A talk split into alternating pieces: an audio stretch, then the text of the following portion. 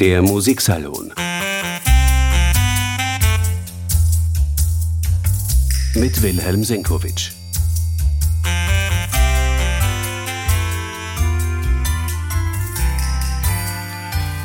Herzlich willkommen, meine sehr geehrten Damen und Herren.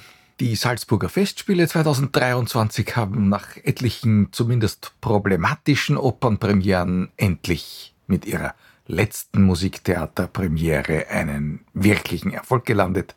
Die griechische Passion von Bohuslav Martinu stieß auf einhellige Begeisterung.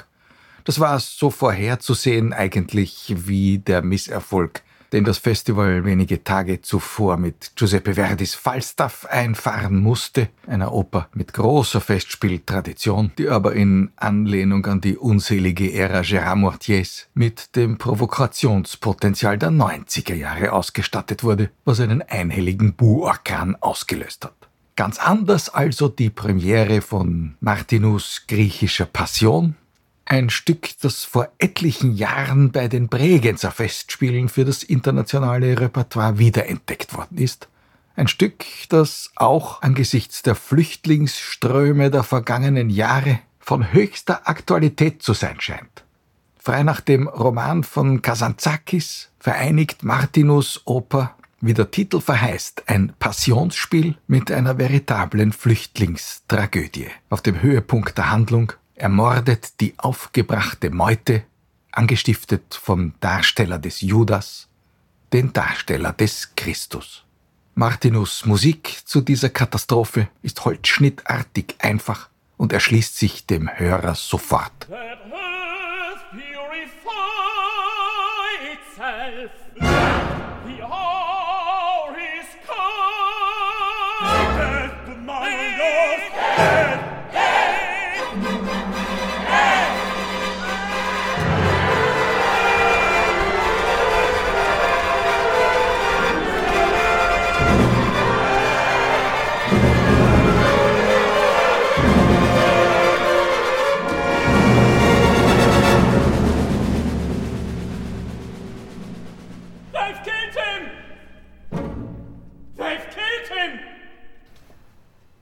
War dieser Bohuslav Martinu? Er konnte offensichtlich mit wenigen musikalischen Strichen eine Opernszene psychologisch ausleuchten. Er konnte mit wenigen Strichen Stimmungen skizzieren.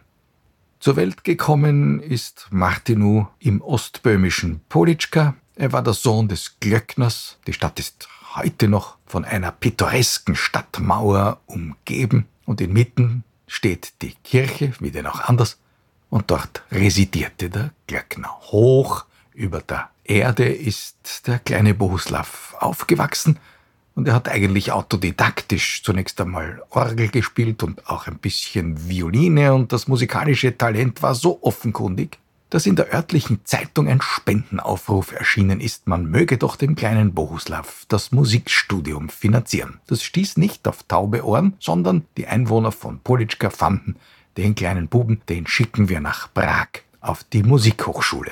Gesagt, getan, ein voller Erfolg war das nicht, denn die Professoren der Prager Hochschule haben den offenbar nicht besonders fleißigen Studenten wieder entlassen.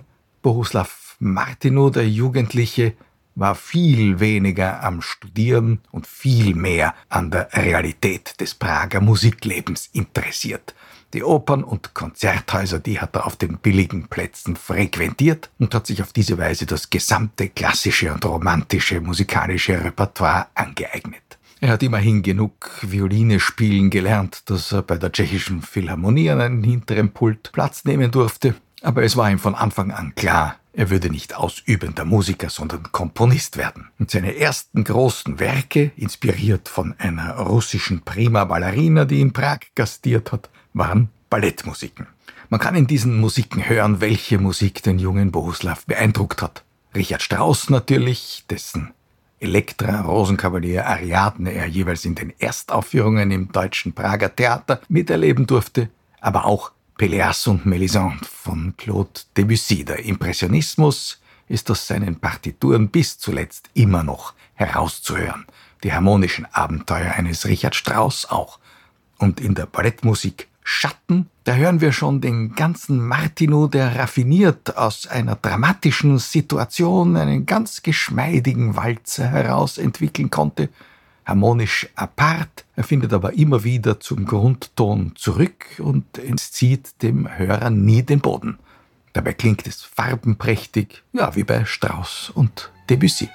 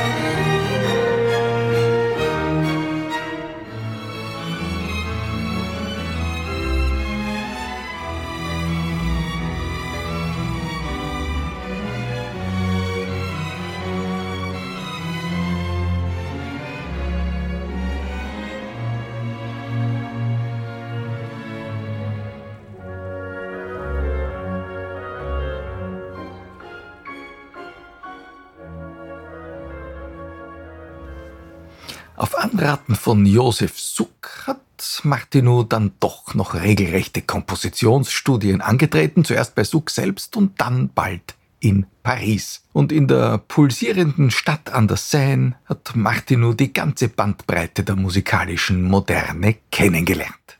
Ganz auf der Höhe seiner Zeit hat er um 1924 herum ungefähr dasselbe gemacht, was Paul Hindemith in Deutschland gemacht hat, er hat sein Publikum auch immer ein bisschen provoziert und wo Hindemith klassische Formen mit kühnen Instrumentationsideen und schrägen Harmonien gewürzt hat, indem er unter anderem zum Beispiel Sandbüchsen, eine Sirene oder auch einen Glockenstab eingesetzt hat. Da hat Bohuslav Martinow Kammermusik für Klarinette, Horn, Violoncello und Trommel gemacht.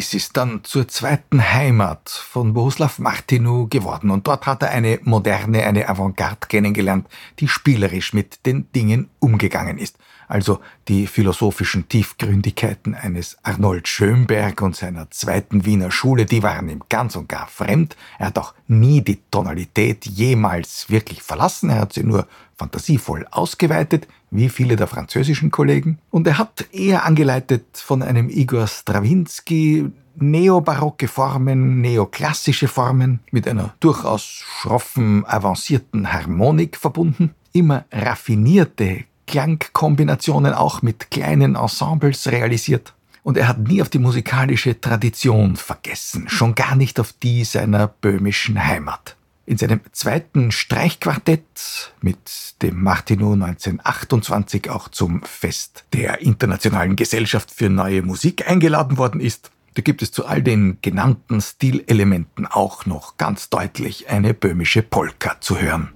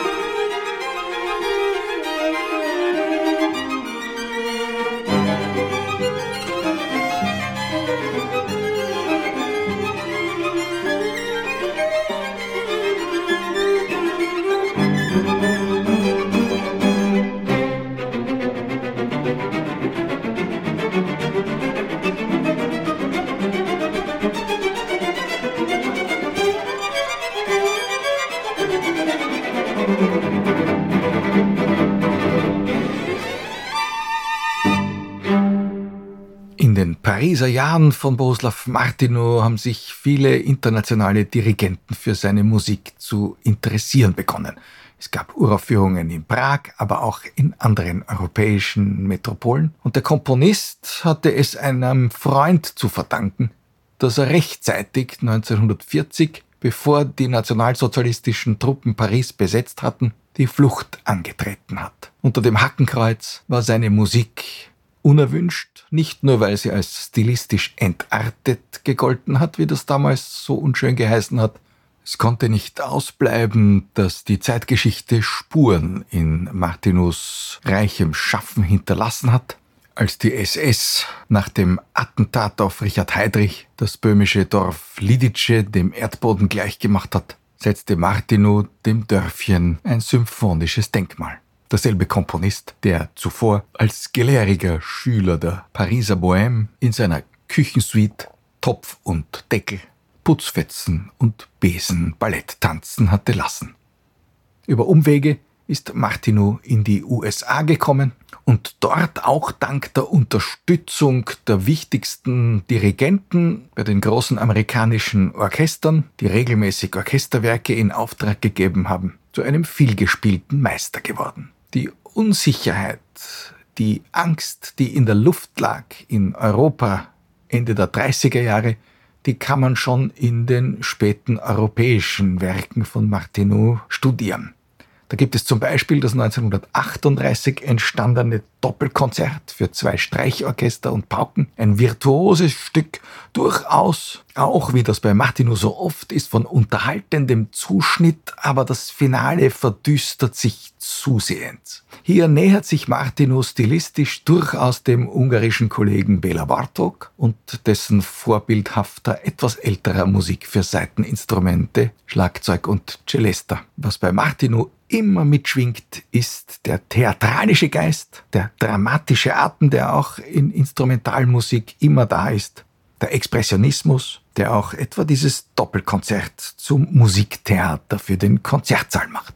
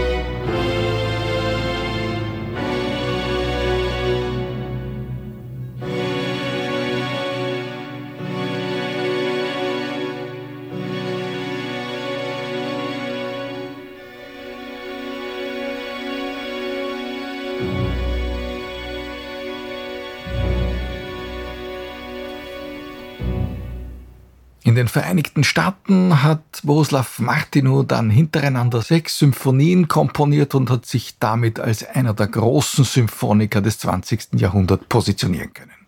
Wie Paul Hindemith, sein Zeitgenosse, war Martinu ein Vielschreiber, hat über 400 Werke veröffentlicht. Natürlich sind da nicht nur Meisterwerke darunter, aber seine großen Stücke, und das eint ihn mit Hindemith, stehen Seite an Seite mit den wichtigsten Werken eines Stravinsky, eines Bartok, eines Alban Berg.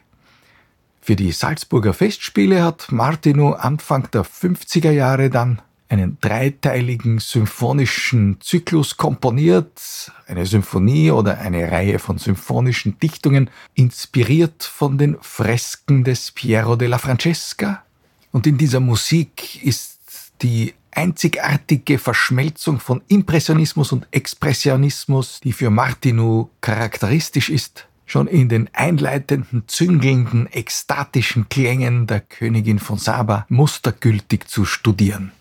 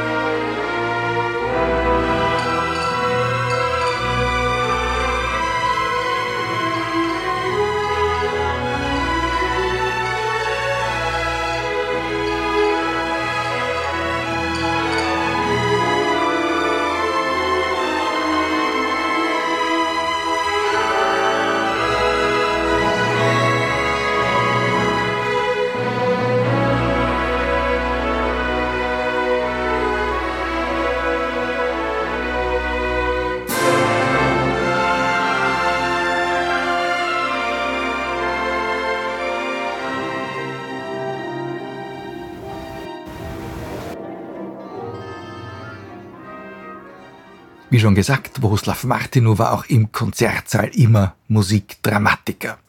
Und seine harmonischen und instrumentationstechnischen Kunstfertigkeiten haben ihn dazu befähigt, vielschichtige psychologische Situationen auch in seinen Bühnenwerken musikalisch zu realisieren. Seine vielleicht wichtigste Oper, Julietta, schwebt einen Abend lang zwischen Traum und Wirklichkeit und gibt auch der zentralen Begegnung zweier Liebender die rechte Stimmung zwischen Traum und Wachheit. Aber Sie sind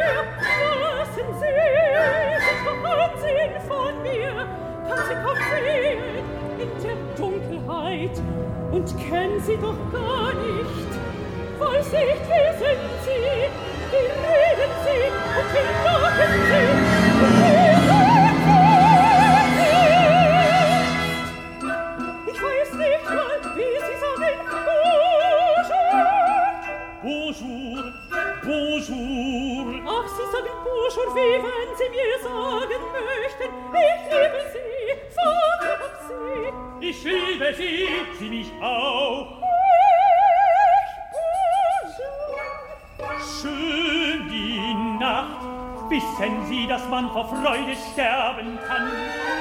Es ist nun schon so lang her. Drei Jahre. So lang her, so lang her. Drei Jahre. Alles scheint verändert hier, seit ich vorging. Was geht denn hier vor? He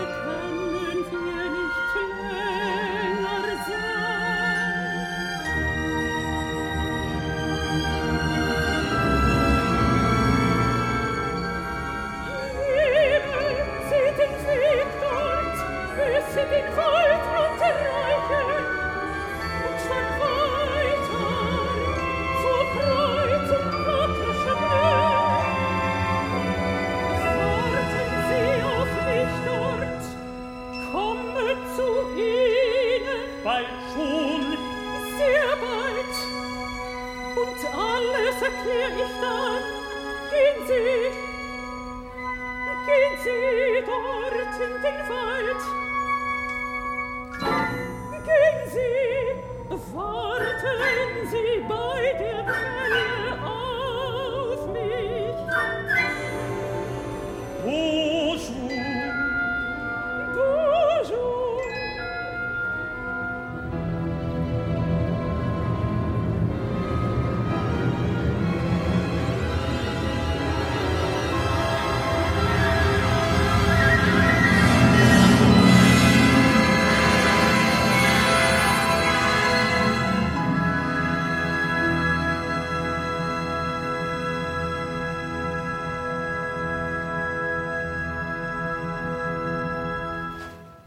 Bohuslav Martinus musikalische Kunst, die Mittel der Avantgarde mit denen der Tradition zu vereinigen.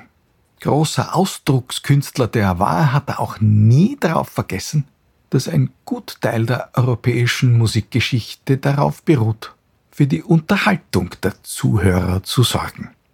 So sind seine Instrumentalwerke sehr oft hintergründig, tiefgründig, ausdrucksstark, bewegend, aber sie greifen auch zurück auf die oft tänzerisch beschwingte Tradition der böhmischen Symphonik. Und die gründet ja immer auch auf der Tanz- und Volksmusik von Martinus Heimat. Beschließen wir unseren musikalischen Rundgang also mit dem Scherzo aus der ersten Symphonie.